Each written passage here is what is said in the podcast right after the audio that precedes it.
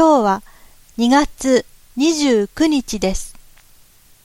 一年が366日ある年を、ウルー年と呼びます。西暦の数が4で割り切れる年は、ウルー年になります。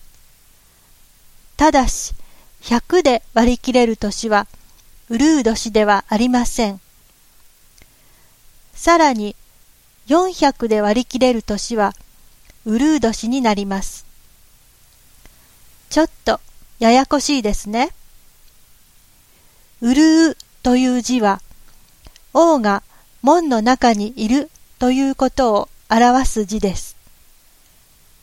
昔、中国の皇帝が、ウルービ2月29日には、門の中にいて仕事をしなかったことから、この字ができたという説もあります。